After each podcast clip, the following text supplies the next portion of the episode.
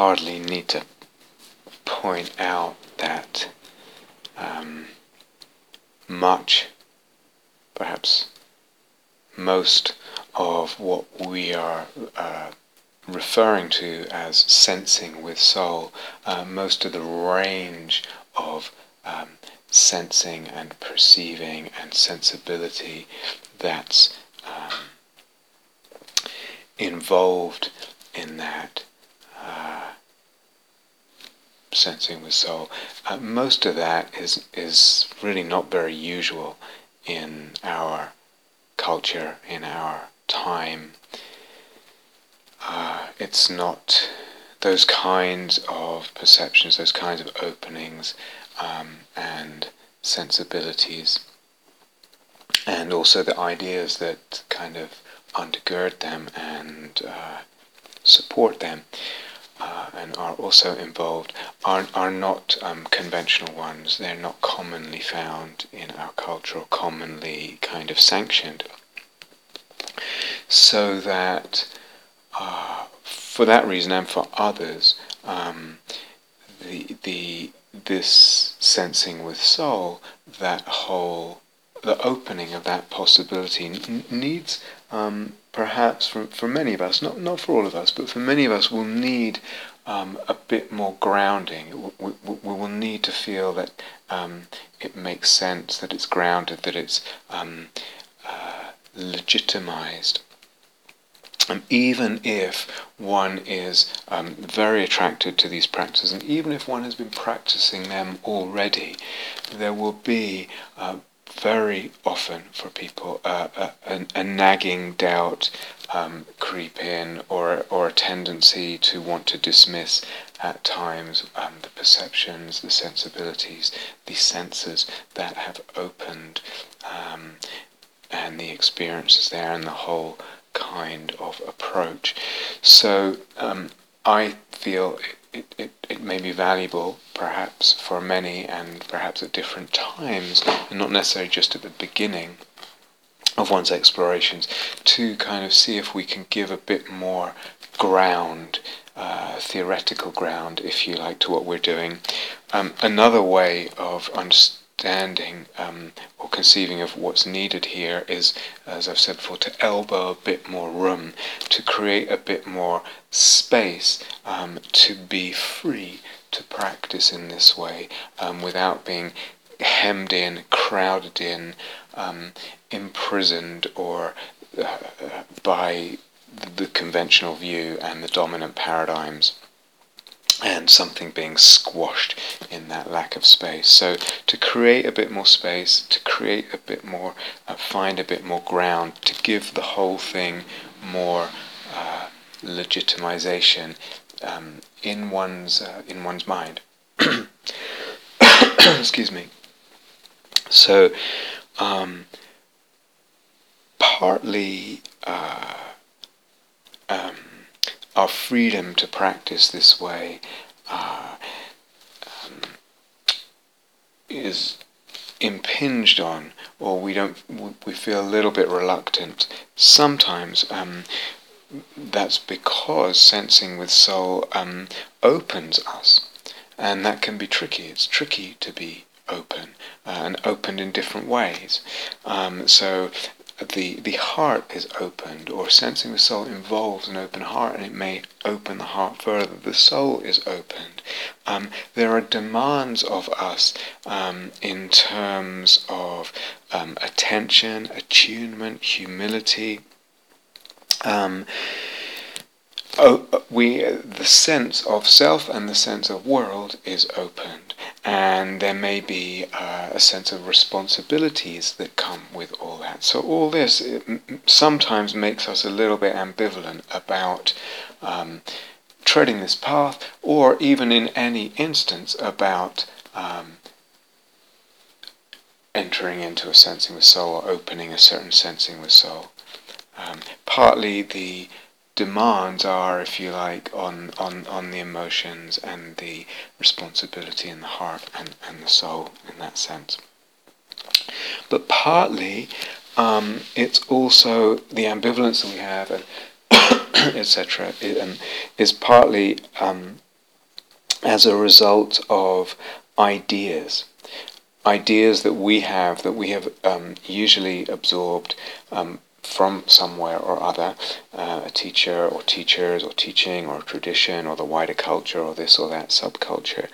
And those ideas uh, that we have um, shape our worldview, our Weltanschauung, and our sense of what we are, what life is, um, existence, and all that. And those ideas can either give us um, confidence and um, a sense of legitimacy to this kind of practice, to sensing with soul, and support our freedom to uh, practice that way, to sense with soul, or not. They can undermine our confidence, undermine our sense that this is a legitimate way of um, engaging with uh, the world and with ourselves and with experience, um, uh, a legitimate way of experiencing, etc uh, and and cramp our, our freedom to uh, the freedom we feel to do so.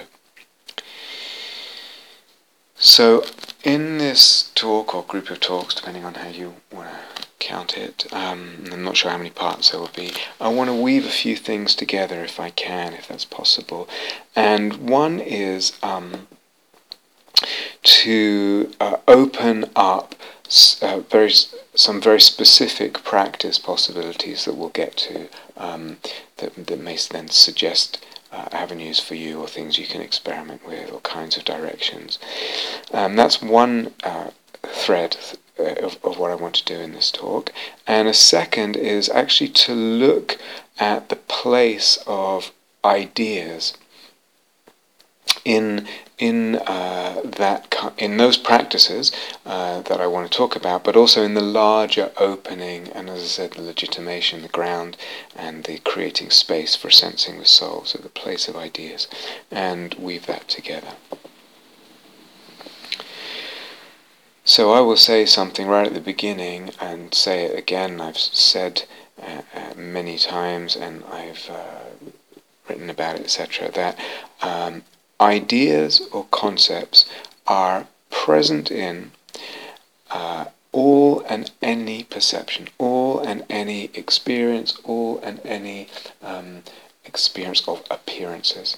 Ideas and conceptions are present in that. They shape, moreover, they shape our, our perception, our experience. They shape appearances. They limit also um, what uh, an, an experience uh, is how, how it is formed, and they're part of the fabrication of all and any perception, experience, and appearance. The um, only experience, in inverted commas, um, that where that is not the case is the uh, is is the, the opening to the unfabricated, and that's a experience that I'm not even sure we can actually call an experience or a perception. But any and all and any other um, uh, perception, experience, appearances um, uh, in, involve uh, intimately and fundamentally um, all kinds of ideas and conceptions. Now, I can just say that and say it kind of emphatically, and I'm aware that's how I'm saying it. But if you're not sure about that, um, then investigate, find out. How, how are you going to find out if that's true or not? And one way of finding out is by um, e- exploring this double intertwined um, uh, path of exploration uh, that that explores fabrication of perception and ways of looking together. And in the course of doing so, as things begin to unravel, so to speak, or fabricate less, one will see that this is the case. No conception, no perception. No conception, no fabrication of perception and what we perceive, what the experience is, and what the appearance is at any time is, is as I said, shaped, fabricated, limited, constructed um, by by the idea, uh, or the ideas, concepts present in consciousness at that time. And one can also experiment as well with entertaining different ideas and uh, concepts and seeing, uh, letting them uh, entertain them in a way that they're actually translated practically uh, in, into ways of looking and then seeing how the ideas are um, formed, shaped, limited, fabricated, dependent on that conception, in line with that conception, determined by that conception. So any and all uh, experience, uh, any and all appearance, perception, uh, ideas, concepts are present in, in, in a fundamentally uh, formative way. When we come to sensing with soul and imaginally, uh, imaginal perception, um, th- those kinds of sensing, uh, those kinds of experiences and perceptions also include ideas. And they also, as a subset of the kind of ideas, they also include values, and I'll come back to that, the idea of this or that value. The Greek word uh, eidos is, is, is where we get our English word idea. and actually, eidos in Greek has a kind of double meaning. Um, it means shape or form, or vision or image. And it also means idea, eidos, uh, idea. And the verb form, um, uh, similar in English, um, uh, reflects this kind of double meaning. So um, the verb, verb form in Greek from eidos um, means I see. Uh, or I know. As we say in English, I see, meaning I understand, not just I see visually, I understand. I understand the idea, or I know, I grasp the idea, or whatever. So there's a way in particular ideas are uh, central um, aspects that we can kind of tease out or focus in on within uh, Sensing with Soul, and I hope to come back to that. But really, what I want to do in this talk or group of talks is um, weave together a few things. I want to talk partly about about the ideas that influence us and influence our perceptions, our uh, then our experience and our um, uh, what appears to us um, in our contemporary culture. The ideas in our contemporary culture, you and I um, are influenced by certain ideas, and that influences our very experience. So that's one theme. And um, woven in as well, secondly, about ideas specifically in or uh, involved with sensing the soul or images or imaginal perception.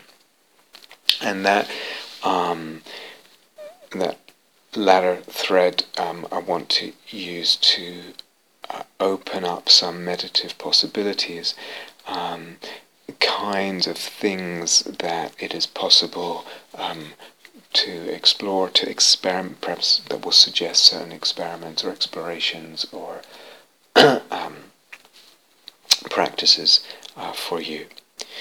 Um, among those, uh, some of what I want to at least, touch on or, or draw, draw, the, draw out the possibility is that it's actually possible um, to meditate on an idea in not in an intellectual sort of thinking way uh, that's possible at all but what I really mean is on if you like the essence of an idea um, and there's a kind of very beautiful and soulful meditation on ideas that I hope to um, outline as a possibility several different ways. Um, but more generally, um, I want to um, also um, talk about some pr- possibilities in practice, possibilities for imaginal perception, sensing the soul, specific possibilities that might easily be dismissed or closed off to us as possibilities um, because of the ideas that influence us in our contemporary culture or in some subculture that we move in. Um, so partly, as I said, what I want to do is, uh, as I mentioned at the start, is to, is to help legitimize um, uh, those kinds of sensings with soul, those kinds of practices and directions. Um, and part of that, um, it, it, it will be important to talk about ideas. And ideas includes ideas of ontology, that is, what we believe is real and what we believe is not real, ideas about epistemology, how we, uh, what we consider a valid way of knowing things or knowing what is real, cosmology and anthropology. What is the nature of this universe that we find ourselves in, and what is the nature of, of a human being? And all of that, interrelated with all of that, is hermeneutics, um, which is really uh, the philosophy of interpretation, if you like originally applied to sacred texts, the, the, the, the, the interpretation of the Bible or the interpretation of some other spiritual text and some other tradition. But more widely in philosophy, it's come to mean the interpretation of existence as well. So, e- existence, this world, ourselves, if you like, is a kind of text, albeit not necessarily primarily linguistic, um, and we are involved in interpreting that, whether we uh, realize it or want to admit it or not, we are involved in an interpretation of existence or interpretations of existence. So all this sensing with soul has also inter- interwoven with all that and interwoven with all this business about ideas is just generally hermeneutics and what are the possibilities or the um, limitations on our our kind of lived hermeneutics. So of, of tradition and what comes to us through tradition and texts and teachings, but also of existence itself. So I want to try and, and weave those themes together in this talk or this group of talks. so to start, uh, I want to try a little bit of a historical perspective. I'm talking about the ideas that influence us. Why? Because uh, that has those ideas have a huge effect on what we consider real, on what we consider knowledge, on our sense of existence of ourselves and of the world, and therefore what's legitimate or not in practice, etc. So, a very brief um, uh, necessarily oversimplified um, historical perspective. Um, uh, you could say that um, medieval culture was actually very in Europe was actually very sophisticated um, in, in, many ways, and particularly around religious thought and um, theology, etc. And somehow coming out of those sort of um, intense and brilliant uh, religious and theological kind of debates and writings and thoughts and ponderings.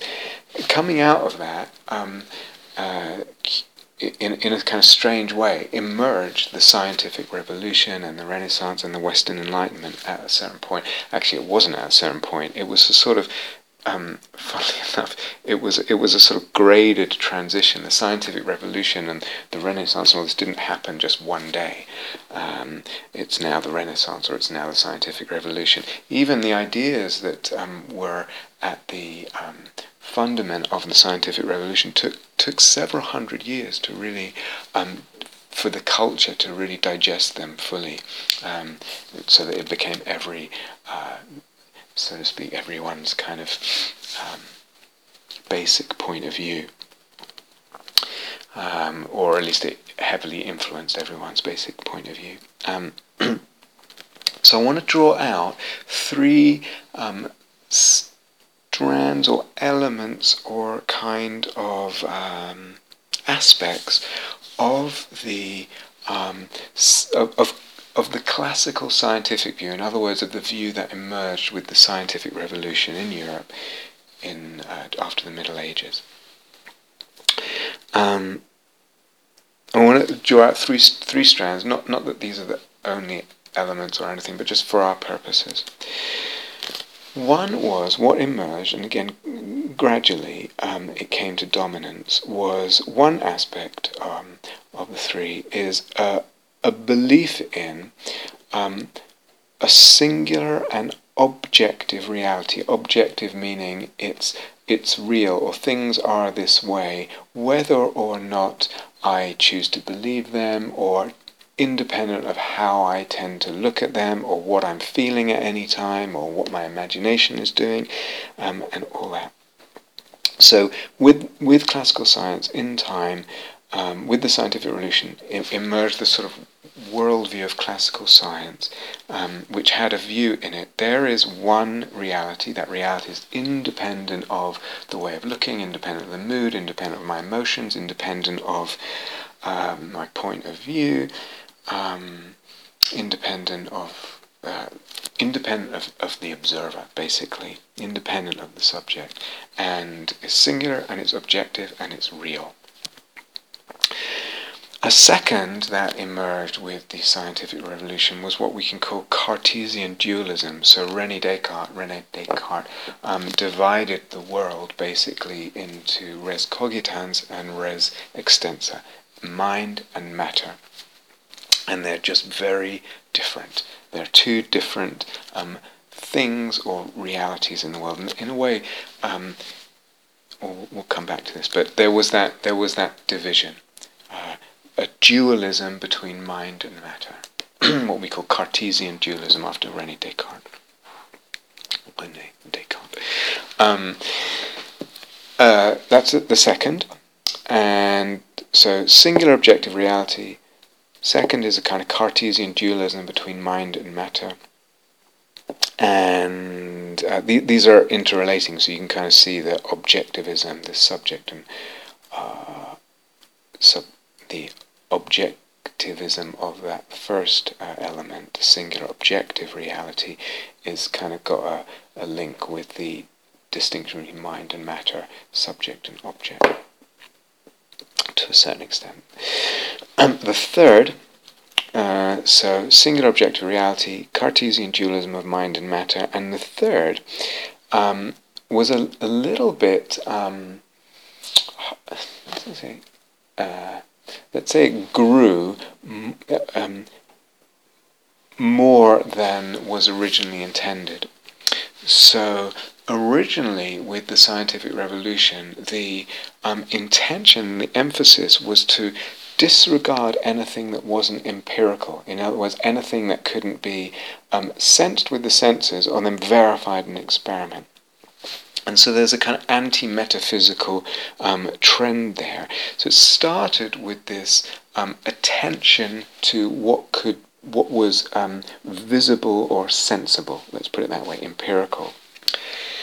But as science developed and discoveries were made um, and theories were made, then um, this kind of uh, there was there was a, a, a growing structure of what was what was in essence behind appearances. So the, the empirical sort of emphasis or inclination um, was to pay attention to appearances, what can be sensed. And don't talk about anything if it can't be sensed. But as science probed more, it went behind appearances more and more.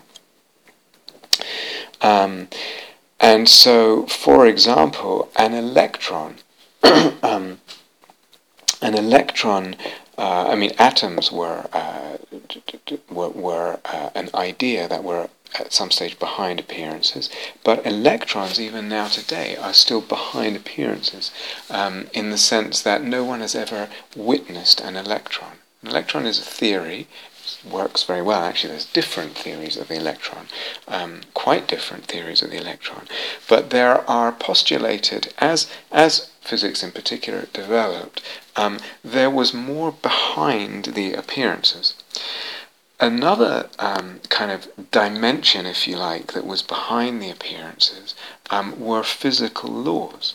So again, no one has actually um, directly witnessed um, Newton's law of gravity or Maxwell's um, electrodynamic laws or whatever, electromagnetic laws. Um, they are, so to speak, behind appearances. Um, no one sees F equals big G m1 m2 over r squared or whatever it is. Um, they uh, and and quite different laws can like Einstein's uh, law of uh, of gravity can be applied behind the appearances to explain the appearances. So, in the movement of science, with the progress of science, the initial kind of quote anti metaphysical, um, uh, I was going to say crusade, but let's say emphasis, um, and the emphasis on um, attention to the to the appearances and the empirical actually opened up more and more behind the appearances.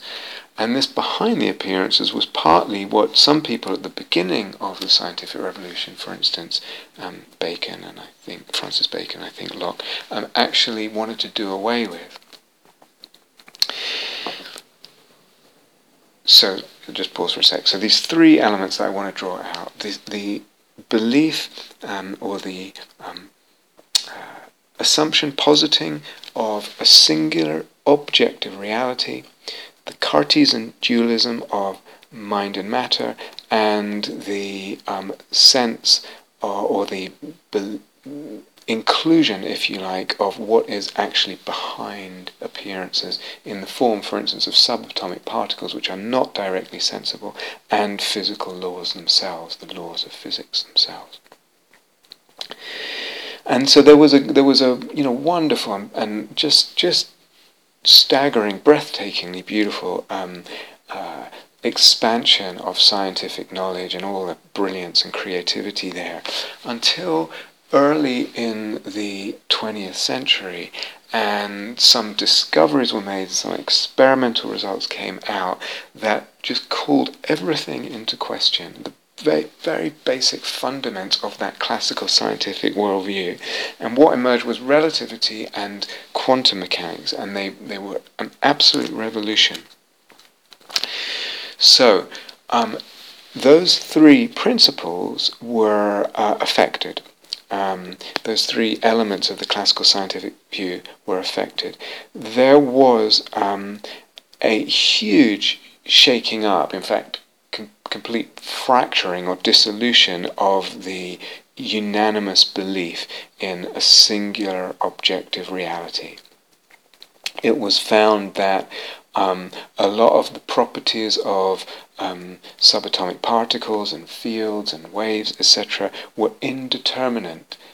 They are indeterminate. Excuse me. They they um, they weren't this way or that until the observer came into the picture. It was no longer an objective um, re, uh, reality uh, or singular. So things, until the observer actually made a certain experiment in a certain way, we couldn't say whether what was happening was uh, a wave or a particle or where it was or how fast it was or what its mass was or how big it was. All these really um, fundamental uh, or previously con- conceived uh, as fundamental constituents or aspects of reality, being objective and being singular, were now called into, um, severely called into question, undermined.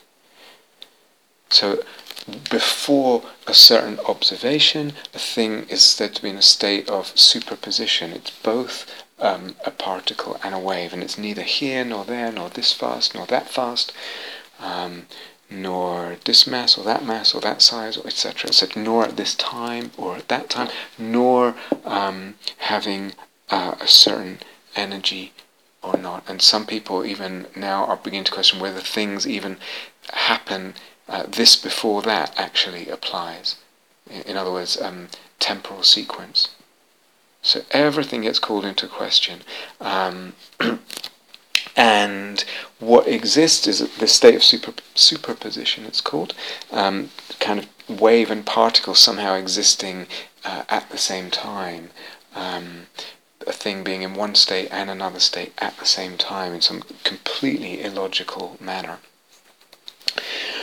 or where a thing is being being a kind of meaningless statement, or how fast it is being a meaningless statement, or how heavy or what energy it has, or whatever.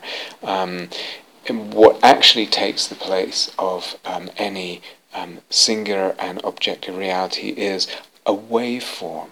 Um, so it's as if a, a subatomic particle is actually so to speak, metaphorically, uh, before we make a very specific measurement, it's actually, um, before that moment, it's actually, uh, or one can think of it as actually kind of a probability smudge. A probability smudge, so it will, for example, be quite probable that it's here, a little less probable that it's over there, a little even less probable that it's over there, and this is just smudged over an area. it doesn't exist in one location.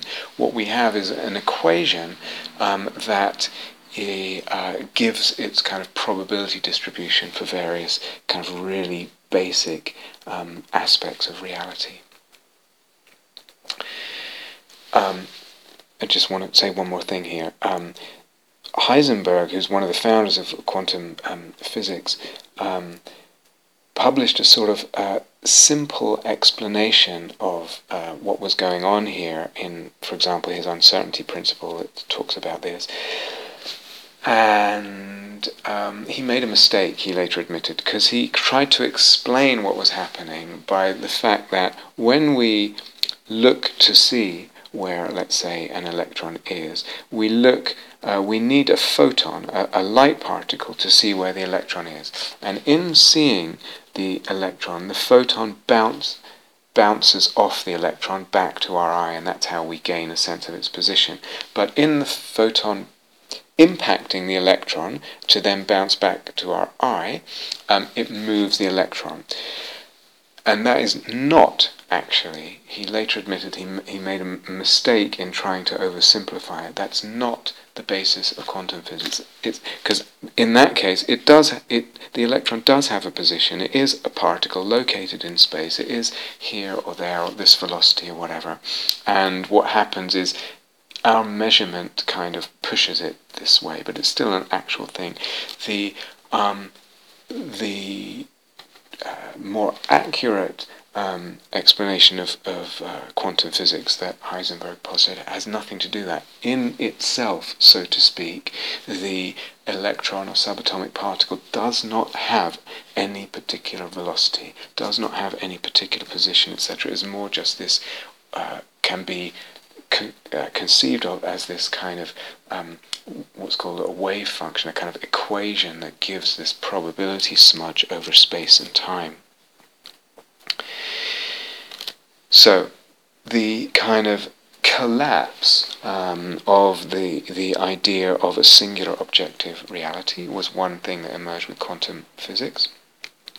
A second um, was shaken, but a, a, a, little less so, was the whole um, duality between mind and matter, Cartesian duality. So some people really wanted to hold on to that. Some people, as I'll come back to, wanted to move towards everything is just matter, in fact, um, and mind is just matter, really. I'll come back to this. And some people, and the, I don't know if they're a minority, I think actually um, suggest doing away with um, Cartesian duality between mind and matter and actually developing a physics that includes um, consciousness, etc.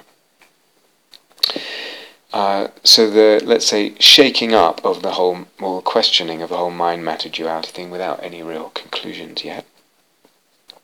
Um, but certainly the observer is seems to be involved, and the the measuring seems to be involved. The observing seems to be uh, involved in a way that uh, is not radically uh, separable from what we then perceive as, as uh, reality. And the third aspect, um, uh, regarding this behind appearances, then uh, with quantum physics and uh, relativity, then started to get very, very abstract. Um, so the uh, the laws that governed and even the um, ideas about subatomic particles and what they were started to get very uh, that, that would kind of explain appearances. So if you like, they're attached to appearances because an electron is not an electron without the laws that explain it. But I can't see those laws directly. So all this kind of um, this dimension of what was so-called behind appearances um, became extremely abstract. I mean, so abstract that the human mind can't conceive of it other than in very abstract mathematics. So that probability smudge that I mentioned, um, that's actually uh, uh, an equation in m- multiple dimensions, uh, depending on how many particles you have. So it could be in, you know, 14 dimensions or something. Um, and when you square the solution of that equation, you get the probability of uh, the probability density, so to speak, of this probability smudge at a certain location in a certain time. Really abstract. Or with some of the um, uh, Einstein's general theory of relativity about the, the, the, the, curvature of space and time. This is behind appearances, so to speak. Um, but particularly with quantum physics, there's the, the dimension of reality that was um, behind appearances grew larger and larger with physics and then became more and more abstract. So uh, Wolfgang Pauli was a um, Nobel Prize winner in physics, and um,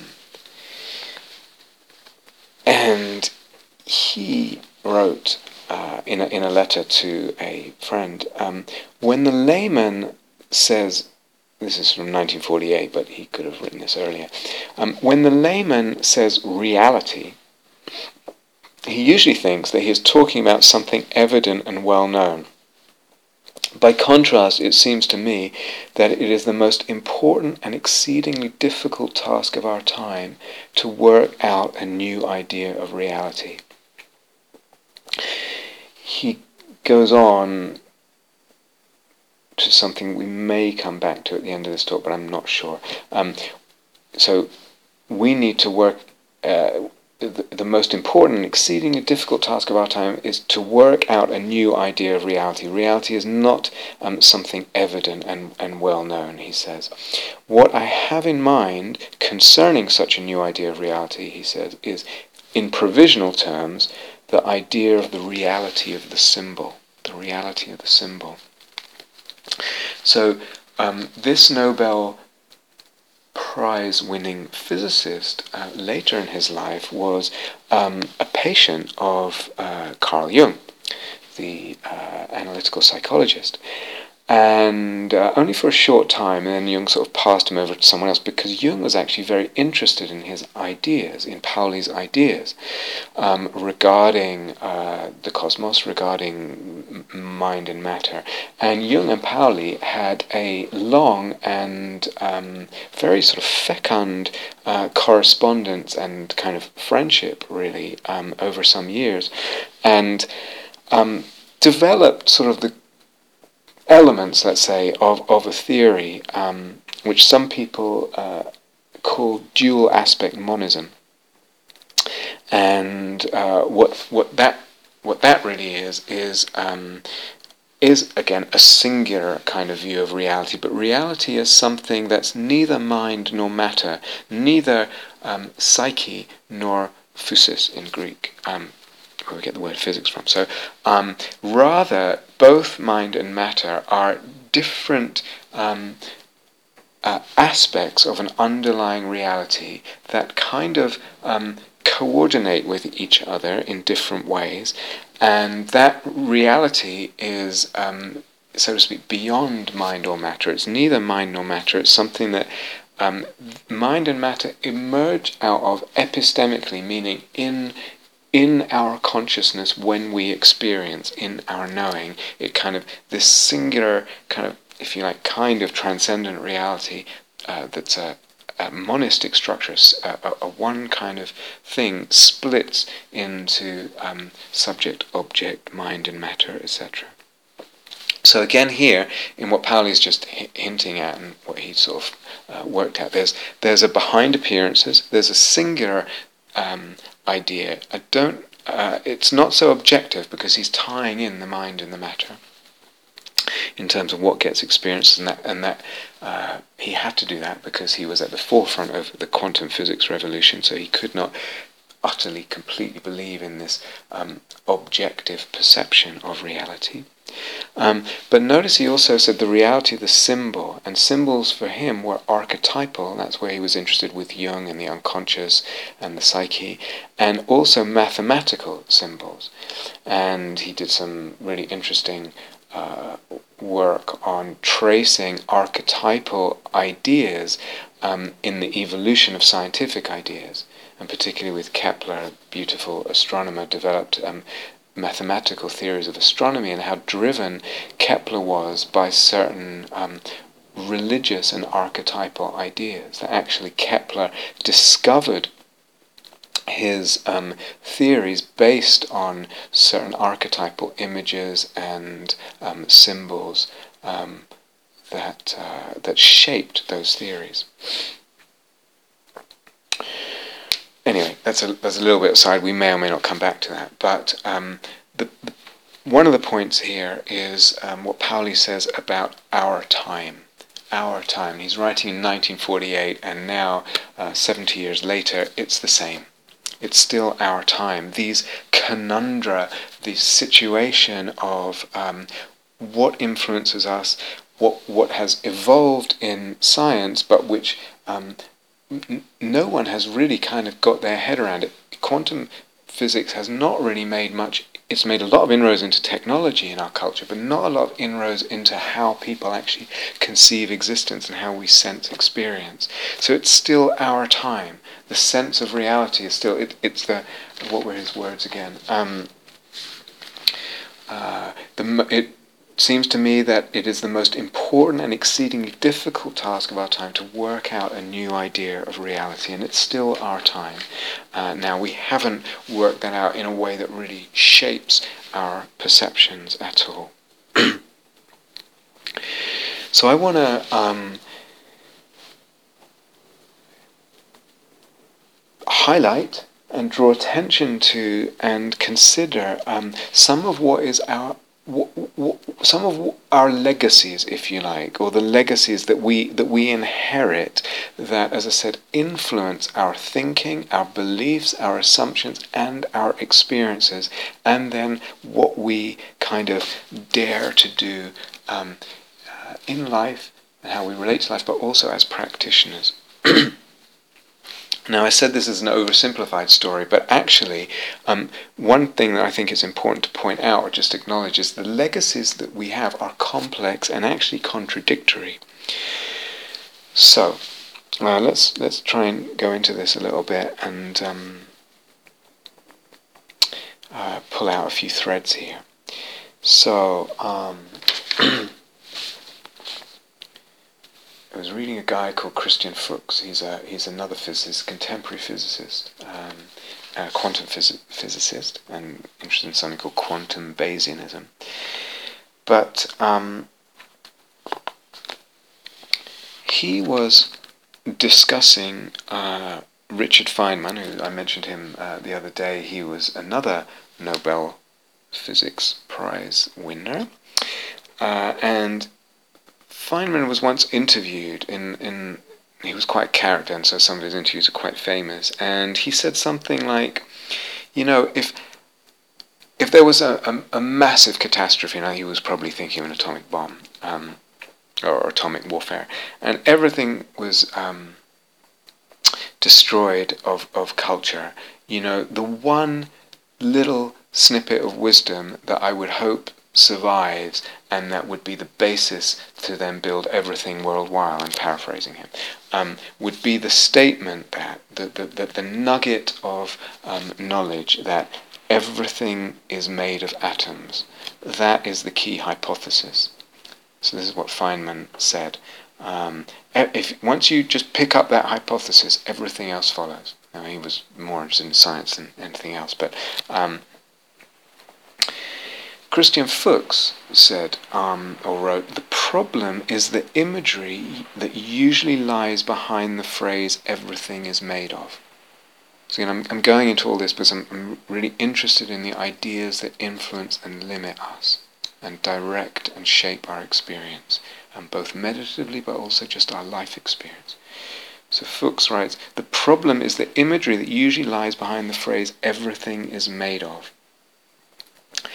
And he cites William James, the philosopher and psychologist, um, called it uh, this problem the great original sin of the rationalistic mind. And then uh, he uh, quotes William James, and it's from William James' uh, book, The Meaning of Truth. And this is William James now. He says, let me give the name of vicious abstractionism. Vicious abstractionism. Let me give the name of vicious abstractionism to a way of using com- concepts which may be thus described.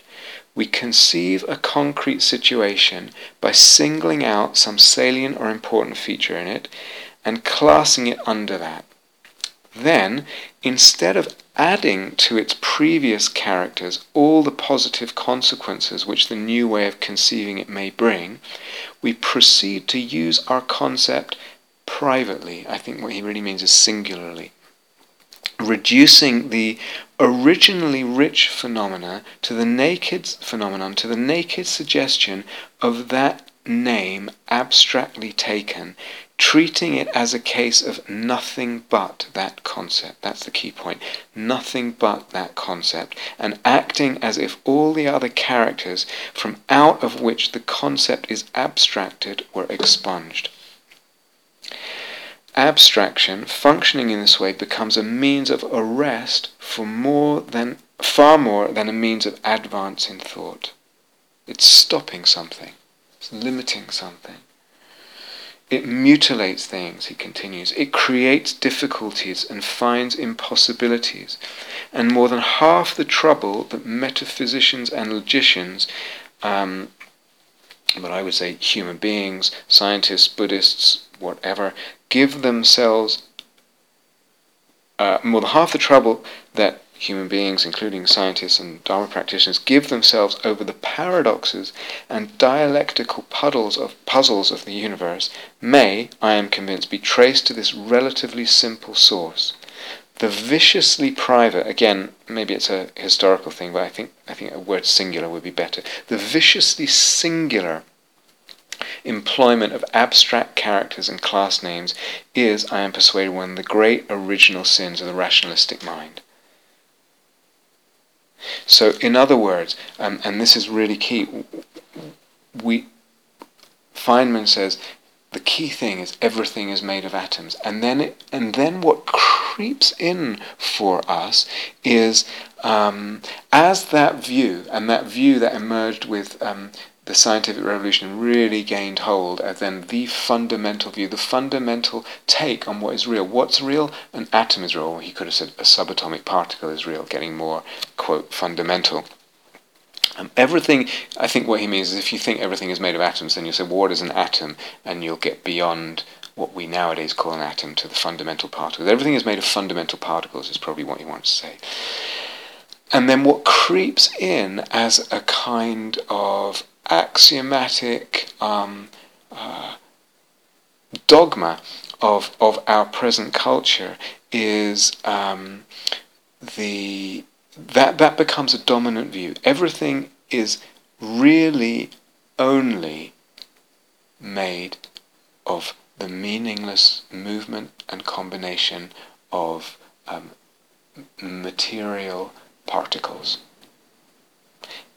So um, we have here an instance, I think, of um, Jung, Jung, describing how, uh, when Jung described how the victor, the victor, in that case, the victor of the scientific worldview over the kind of medieval religious worldview, actually becomes a prisoner, because, and I don't, I don't this is quite subtle. It's more that um, subtly present, so to speak, in the background of our um, thinking about the world and of our um, opening or closing possibilities for perception and interaction and relationship with the world. Um, undermining subtly, subtly present and subtly undermining a kind of ground for um, meaningfulness, for soul and sensing with soul and all that, is this kind of dogma of, um, uh, of this kind of what William James called the vicious abstractionism of the dogma everything is made of. In other words, it's really a, the realism, and, and B, the only. It's really only, and only what? Particles. What Feynman really meant to say. Everything is really only meaningless uh, movements and combinations and interactions of, uh, of, of, of atomic particles. so that whatever we engage in as, as human beings, and even if it's spiritual work or soul work or psychological work or you know whatever, there's there's somehow pervading um, in the kind of um,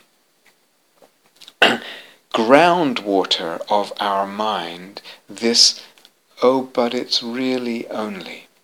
Now sometimes that comes to the forefront uh, and some and for some people it's really at the forefront all the time, and others um, it's just there in, in, in, in the, as I say, the groundwater. It's in the bedrock, and it exerts its influence. This vicious abstractionism, which is one of the um, problems uh, that grew out of the, the success of the scientific revolution, became scientism. It's nothing but. That's what the only thing that's real. Everything is that. Yeah.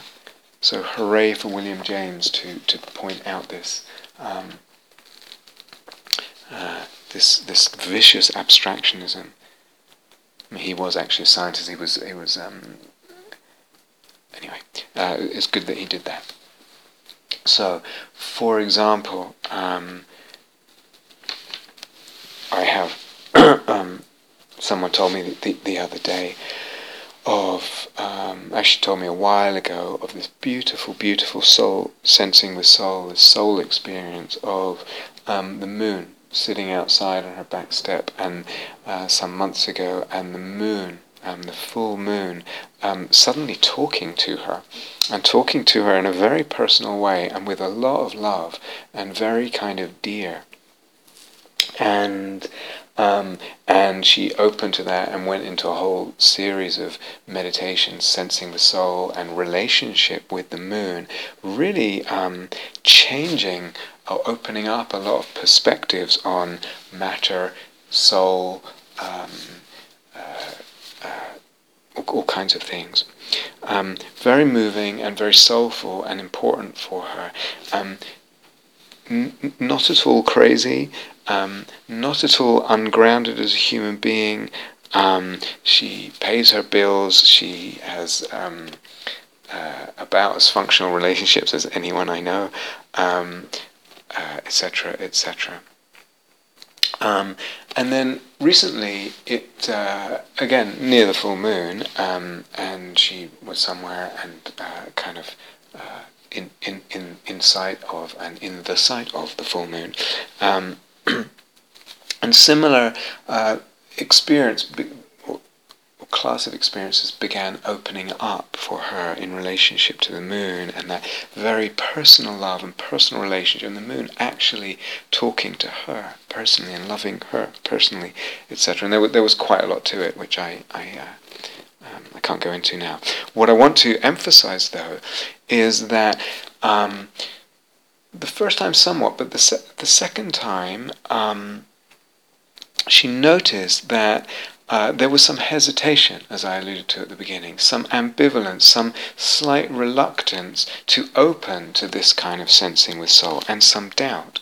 Now, part of it, and she pointed out, was uh, um, actually that it's hard to sustain the kind of um, attentiveness, um, the quality of attentiveness, the um, refinement of sensitivity, and the openness um, that's that's kind of sensing with soul demands a lot of the time. It's actually hard, and so we kind of have to be up for it, you know. Um, it also um, demands uh, sometimes inhabiting a kind of vulnerability. So, uh, and this is related to what I said, uh, the, the necessity of the open heart and the humility. Um, sometimes we need to really sit in, as I pointed out in, in some of the talks on this course, um, we really need to connect with what's difficult um, emotionally or in the heart and really be in that. Um, and in this case, there was a kind of vulnerability, and she actually had to inhabit it, that's my word, actually inhabit the vulnerability. Now, that's quite hard as well. We have to be up for doing that. Um, and the sensing with soul might open us further. And sometimes when we're open as human beings, we also um, assume that open to be open is to be vulnerable because we're not protected, we're not walled off, we're not closed, we don't have a shield. So it was there was some ambivalence because of those reasons. Um, there was also some ambivalence um, because, uh, as she said, um, the kind of um, what she called the current drama, which was actually a situation that needed dealing with. Um, uh, so much as just a papancha, it wasn't a papancha at all. The current drama, the current um, issues around her and relationship and work that needed deal with. She said, the sensing with soul, the sensing the moon that way, and the relationship with moon relativized the current drama, relativized um, what else was going on in her life. So, but doesn't relativize it by transcending or ignoring or just kind of being um, flatly disinterested or aloof in some kind of uh, uh, equanimously aloof, aloof kind of equanimous way, um, but rather the view is opened and um, the whole sense of existence is opened and what is going on in one's life at any moment is opened. And so it contextualizes what she was calling the current drama or the current um, work and relational situation that she found herself in. And that opening of the view and that contextualizing is also can also feel like a threat because we get used to certain views of existence. And so, whoa, uh, this is only a part of what's going on in a much bigger kind of um, landscape, soulscape, sense of existence, panorama of existence, and that opening can be a threat. But on top of those um, kind of ambivalences or reasons for some ambivalence and some hesitation, there were also, also intellectual doubts that she had. And, and this, this, I think, this is part of what I w- really want to emphasize in this talk. Um, and they are partly epistemological. Okay, this is where it, it comes. So, how can I trust this um, experience I have? Um, what gives it any sense of reality or validity? Can I call it a knowing that this, or is it just a kind of weird experience, a kind of strange delusion? She had flu at the time. Um, and in the flu, as, as you'll know, there's there's the, the you know extreme sort of um, assault on the physical system. There's a kind of feeling of not just physical vulnerability, but emotional vulnerability that goes with with that physical vulnerability. Body and mind affect each other. Um, and so with with the vulnerability, she thought, uh, I'm creating this, I'm making it, I'm fabricating it in the poor sense of the word fabrication, um, uh, because I'm ill and therefore vulnerable and I kind of need it. And knowing a bit of psychology, she in this. This is a kind of early narcissism when the vulnerable young baby thinks um, everything is talking to it and everything is for it. So now I'm perceiving the moon as being personally concerned with me, etc. And I can explain it all away by um, my vulnerability, um, emotional and physical, creating a need um, which um, is the kind of need, uh, a sort of regression to the needs and the uh, strategies of, of a kind of um, infantile narcissism. Um, so, I want to point out um, what I alluded to, I think, in the Eros Unfettered talks, um, the epistemicide that has um, ensued or taken place in the name of the scientific method.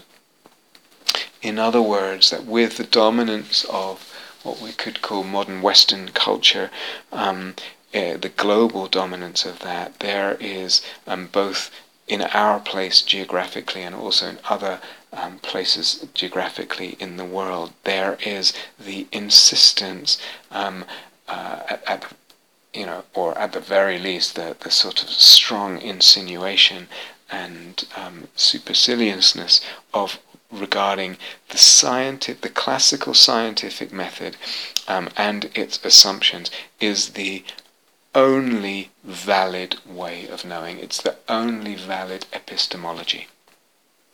That combination of um, rationality and empiricism, that particular combination of rationality and empiricism, with all the um, uh, reality assumptions, etc., um, uh, woven in there. So, as I pointed out earlier, what happens then is there is an invalidation in this epistemicide, in this killing off of other kinds of um, epistemology, of other um, uh, possibly valid ways of knowing, other ideas about ways of knowing uh, reality and realities. In this killing off, then, this epistemicide, um, only the scientific method, which means disregarding and preferably getting rid of one's emotions um, and one's uh, imagination. Um, invalidation of the emotions and also the imagination in epistemology, in, in what we regard as knowing. So you don't want to be swayed by your emotion. Better that you um, uh, knowledge is what happens when you have put emotions completely aside, when there is no emotion, or when you kind of discount what emotions uh, are present. Um, contrast that with a possible epistemology which actually um, includes the emotions as um, diff, you know, a range of different perspectives or doors, if you like, to reality. So, including difficult emotions of vulnerability and grief. These emotions become valid, valuable, valid, different lenses or perspectives on reality.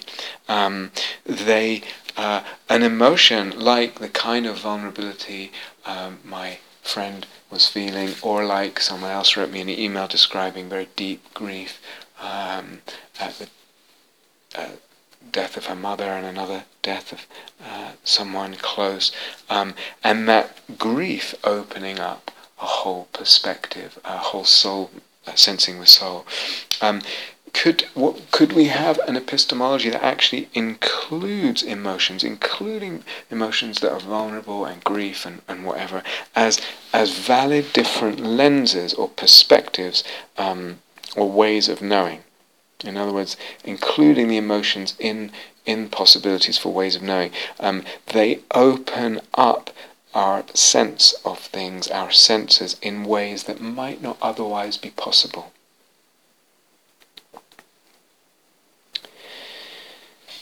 Um,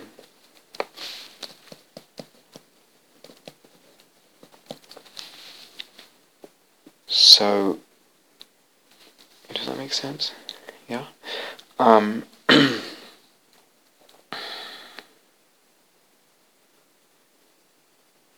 again, talk, talking about the kinds of ideas that have just kind of got into the bedrock of our uh, our our psyche conscious and unconscious minds. Um, and they they really have an influence and an impact in this case doubt or um, a kind of ambivalence or hesitation or reluctance or in some issues in some cases just actually cutting off a certain door or gate or avenue of, of sensing of experience of validation of experience and perception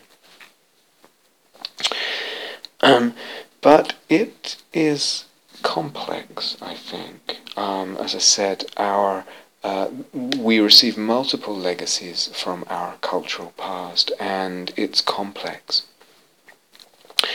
So, despite this kind of vicious abstractionism sort of lurking in the bedrock of our uh, of our um, psyche, especially regarding um, matter, um, we, it's also true um, in the complexity of things that we don't, generally speaking, most of us don't completely believe um, that kind of um, uh, what's called scientific materialism or reductionist materialism or physicalism is, is probably a good word. Phys- that kind of physicalism. Everything is really only this meaningless movement interaction of material particles.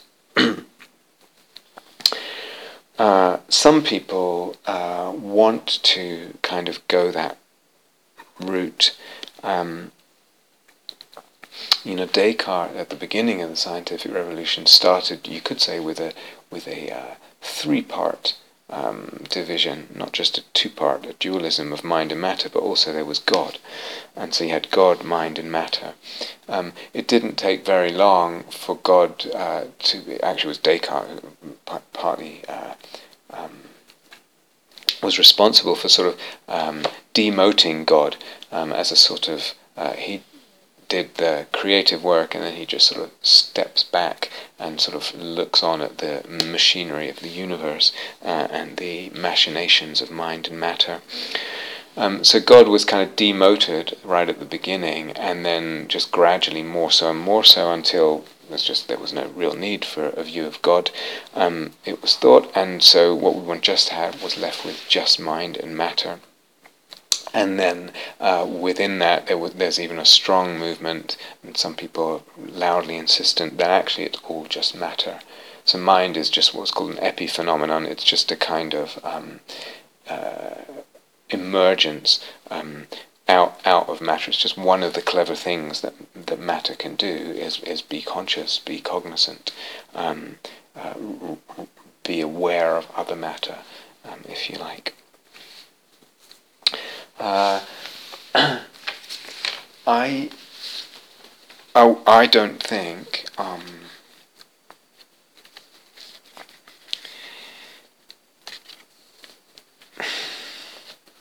I don't think we live that way.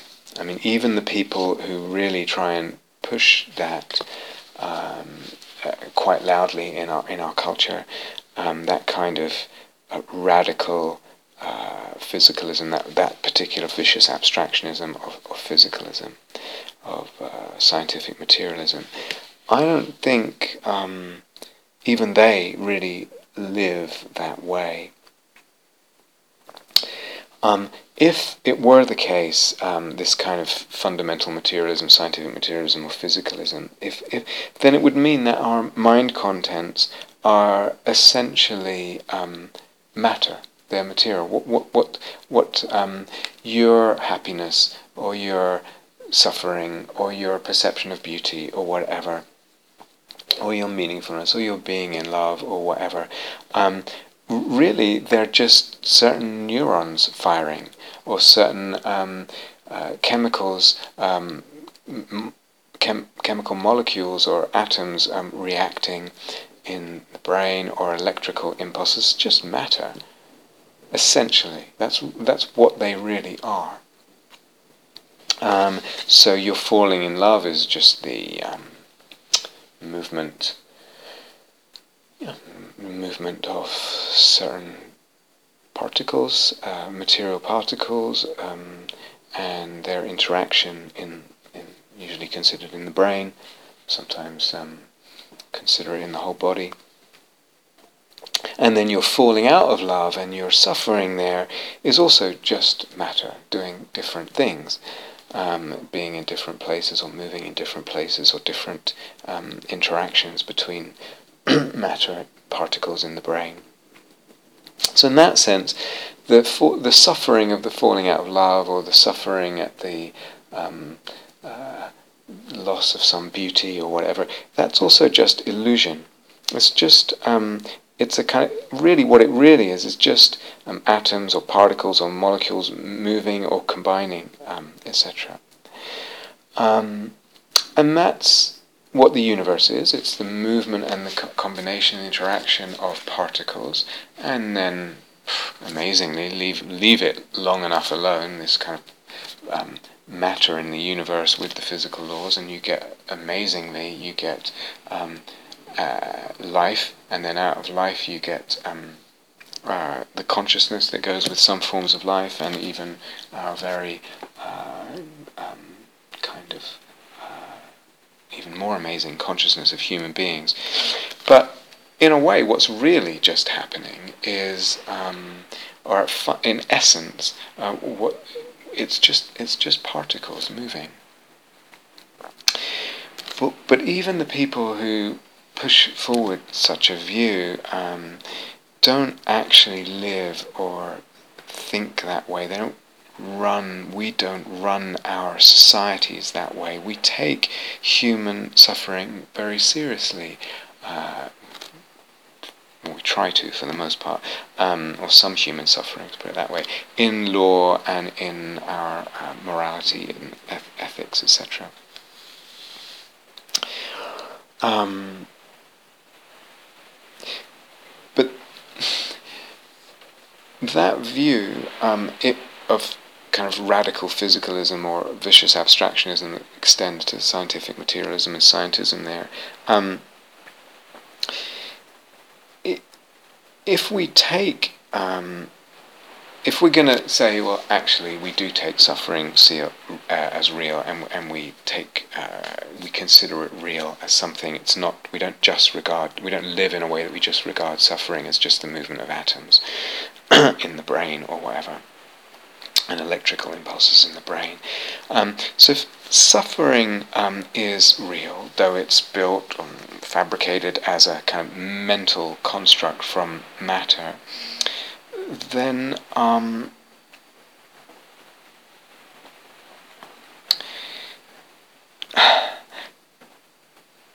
so is happiness, and so is beauty. So beauty is in that sense of beauty is in in the beholder, as I say. Beauty is in the eyes of the beholder. It's not in the thing itself. And so is love, and so is actually meaningfulness, and so is soulfulness, and so is the sense and perception and the thought and conception of divinity. All these are as real or unreal as suffering or pain, even physical pain. Physical pain is, if you like, mental. A- atoms or particles themselves don't they, they don't experience hurt. So pain is a mental experience. It's not a physical experience. Emotional pain, definitely. You know, physical pain also. All are um, merely can be regarded all, all of these um, are merely um, the movement and interaction of material particles, etc., um, which are not immediately perceived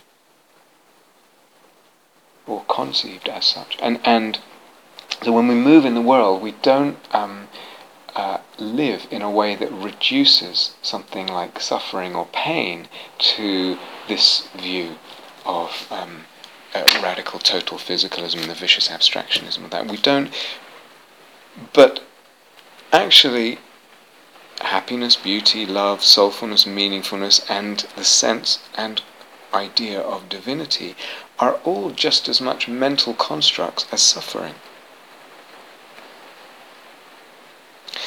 So you could say there, if you're going to respect suffering, um, all these others are equally worthy of um, respect. Or if you're going to disrespect suffering with that, if you're going to really hold to that radical physicalism, then you have to actually disrespect suffering, or at least a, a lot of suffering, and you have to make a case for uh, respecting certain kinds of suffering.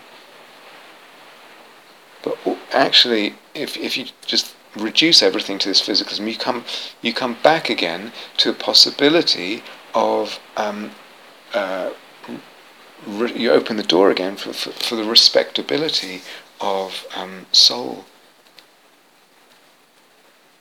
soul qualities and soul experiences. All of these are equally worthy of respect or disrespect. All have equal value. Um, so the perception of divinity, beauty. Um, even the ideal, the sense of the ideal, idea of beauty and essence that we'll get back to. So all of it, as much as, as pain, as suffering, even as physical pain.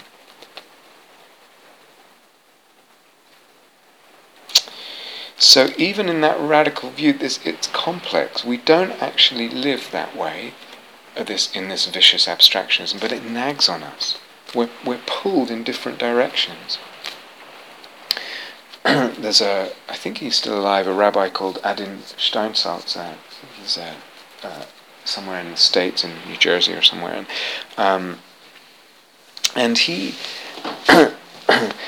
points out that, um, you know, as another example of the way we're kind of uh, uh, we're influenced very much by by contradictory um, ideas, uh, and they're they're part of our sense of existence and right and wrong and value and all kinds of stuff. So he points out that you know one of the most obvious things in the world is that um, all human beings are not equal. Um, it's obviously not true that human beings are equal. There's vast differences in all kinds of ways um, between um, this human being and that human being. Better at this, not so good at that, more developed in this, stronger that, whatever. Um, but democracy, he points out, our institution that that we um, respect so much, although I sometimes wonder now myself, but anyway, um, theoretically at least, um, democracy and the kind of humanism that un- uh, underlies it in- enshrines um, uh, a, a law on the principle that everyone is equal. That the opinion, everyone's opinion is kind of equal. And he said, because it's obvious that um, you just have to look at human beings or, or, pay attention to what they do and what they say and how they think and the, their acts and, and, what they're capable of, um, it's obvious that humans are not equal. So our, our institution of democracy is kind of um, assumes soul, he, he would say. We're assuming something that we can't directly see that has kind of universal value in everyone. And it's kind of inviolable no matter what the um, apparent differences uh, in uh, human beings, the apparent inequalities between human beings. So again, you get you get a whole other um, kind of influx into um, our modern worldview than this um, vicious abstractionism of scientific materialism or reductionist materialism. It, it could be, I mean, I, am not sure um, about what Steinsaltz says there, but because it, it, could be, I, I don't know, um, that our uh, enshrining of a kind of uh, equality between human beings is um, uh, is just kind of silently acknowledging um, our postmodern uncertainty or agnosticism regarding what is of value. Um, and we uh, are so confused about values that we can't say um, or or declare. Uh, and so we just say everyone's equal. Um, I don't know, and actually there are other there are other ways to look at all that, but um, I think is an interesting interesting point that Steinsaltz makes, and, and, and possibly, possibly that really is coming in that sense there um, of, of soul that's sort of hiding behind. Um, uh, again, it's kind of worked its way into the bedrock of our worldview.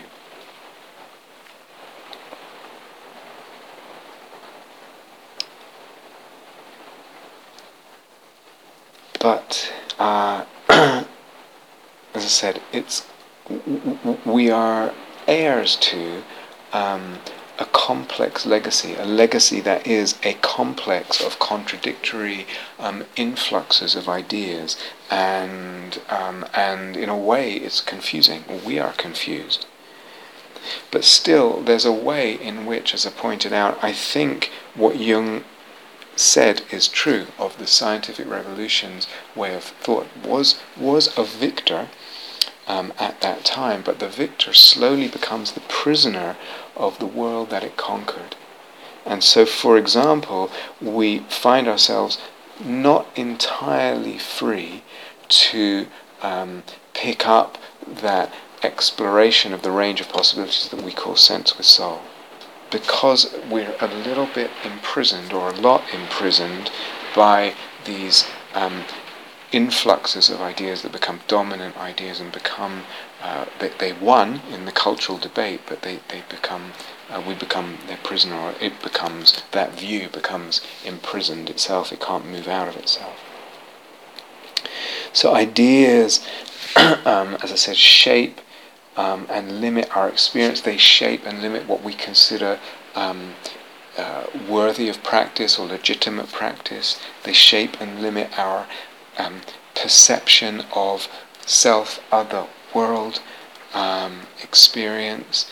They shape how we sense uh, existence in terms of life and death, and also they shape and limit um, what we do in the world, our acts, and what we devote our energy to, and our intention. Now, can you see that this is this will still apply in terms of practice, in terms of Dharma practice?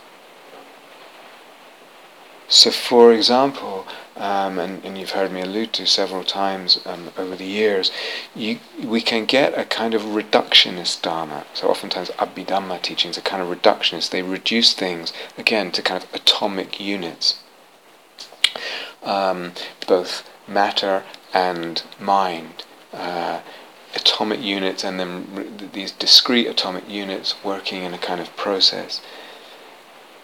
And the practice is shaped in accordance with that idea of what reality is. And so one goes for this kind of micro view that will expose this, uh, that will actually experience this atomic reality, or as close to it as possible. Works to work, one works towards experiencing that, and then and then that that whole process, that whole approach re- reinforces itself. I believe this. I look for that. I believe this. I look in a certain way. I see that. My seeing that confirms my view of it as a reality as a truth, rather than as a perspective. A microscopic view, a narrow focus of awareness, a very sharp mm, uh, attention or mindfulness is a perspective. And that view of atomism is a perspective, it's part of the idea that influences the perception. It's a perspective, it's one perspective among many. Um, sometimes um, a person's dharma, dharma practice and understanding and whole trajectory is, is kind of imprisoned in a kind of reductionist view of, of different kinds within the dharma.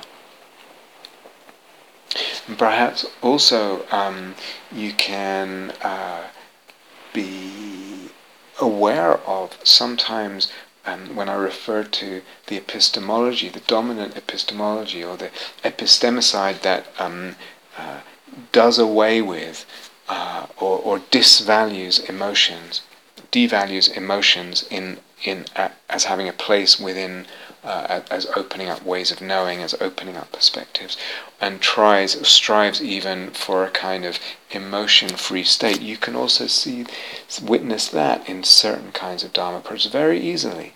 We conceive of um, an ideal state of uh, certain emotions um, particularly equanimity, and, and the common view of equanimity is that somehow in equanimity everything's calmed down and we're just really seeing clearly without any distortion of any emotion because we're just really steady.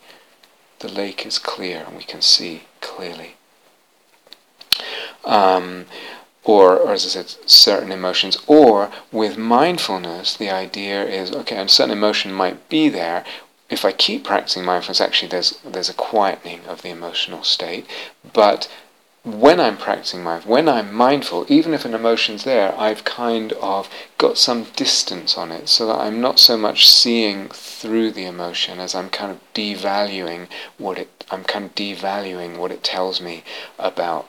Uh, uh, there's an epistemic devaluing because of the uh, the kind of um, aloofness or distance we have, or perspective actually we have on emotions.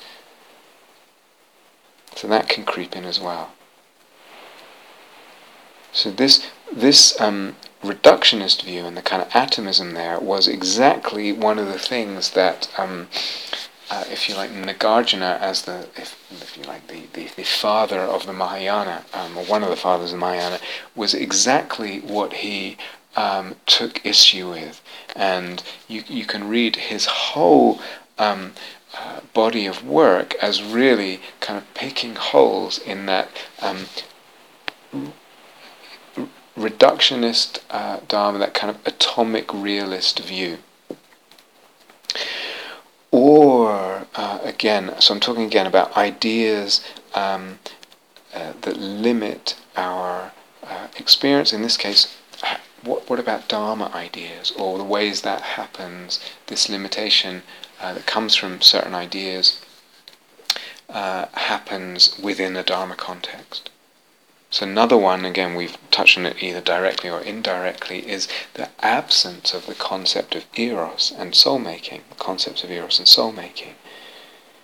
Just even if you just consider the co- the concept of eros, um, and and the absence of that concept doesn't allow, for me, doesn't allow enough differentiations of desire. It will lead to certain blind spots. It will lead to certain gates closing, uh, not even witnessing, oh, that's a possible gate. Um, it will lead to a certain very tightly circumscribed notion of what um, awakening is or could be. Um, it will lead also to, um, because of the way Eros will stimulate the Eros Psyche Logos dynamic, the soul making dynamic, and that stimulates and stretches and expands and deepens our ideas and perceptions of things in sensing the soul. Um, the absence of eros will also lead to a kind of rigidification and a narrowing, a narrow rigidification of what, for example, matter is. Matter is this. It's the four elements, or whatever. Uh, mind is this. Um, in some view of what mind is or what mental elements are. Awakening is this. So there isn't, because of the absence of eros, there isn't the possibility for the eros psyche logos dynamic to really get going and stretch and expand and add dimensionality and open up the view and open up the ideation, etc. And then um, a further problem uh, or limitation coming from the absence of the concept of eros uh, comes from, um, for me, it's uh, if we don't have the idea of eros, then we actually don't have um, an adequate understanding of of our motivation or our desire um, in practice and how it works. Both what's actually uh, uh, without the concept of eros and soul soul making, we don't have, um, as I said, an adequate or wide enough or rich enough uh, or complete enough um, understanding of uh, what is motivating us. What are we actually desiring when we practice and when we practice consistently and with a lot of love and dedication? Uh, there's not, an, therefore, an adequate understanding or model um, or theory of our motivations and desires as they already exist, as already driving us. Someone who loves practice is already um, in uh, got eros and, and soul making involved in that love, in that dedication of practice. As I said, where we love, where we're dedicated, where we're devoted. I don't mean just devoted in a in a typically religious sense. I mean devoted, just devoted to something. Um, you know, devoted to doing, devoted to practicing, for example, devoted to awareness, whatever it is. Um, where where there is love, dedication, devotion, um, there is eros and uh, a sense of soulfulness and soul making in the ways that we would use them. It might be limited, but they're still operating there. That, so that we don't then, with the absence of the concepts of eros, ideas of eros and soul, we don't actually have an adequate sort of, I don't think, an adequate or rich enough or complete enough theory of what motivates us, what, what we desire, and how that actually works to um, propel and prolong uh, uh, a life of practice.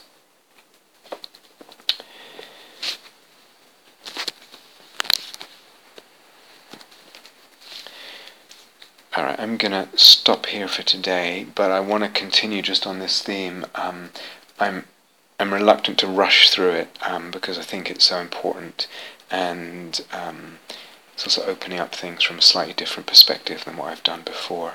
So I'm hoping that not rushing will be more helpful. So let's let's do the second part of this business about ideas um, in uh, tomorrow. Okay, so that's it for today.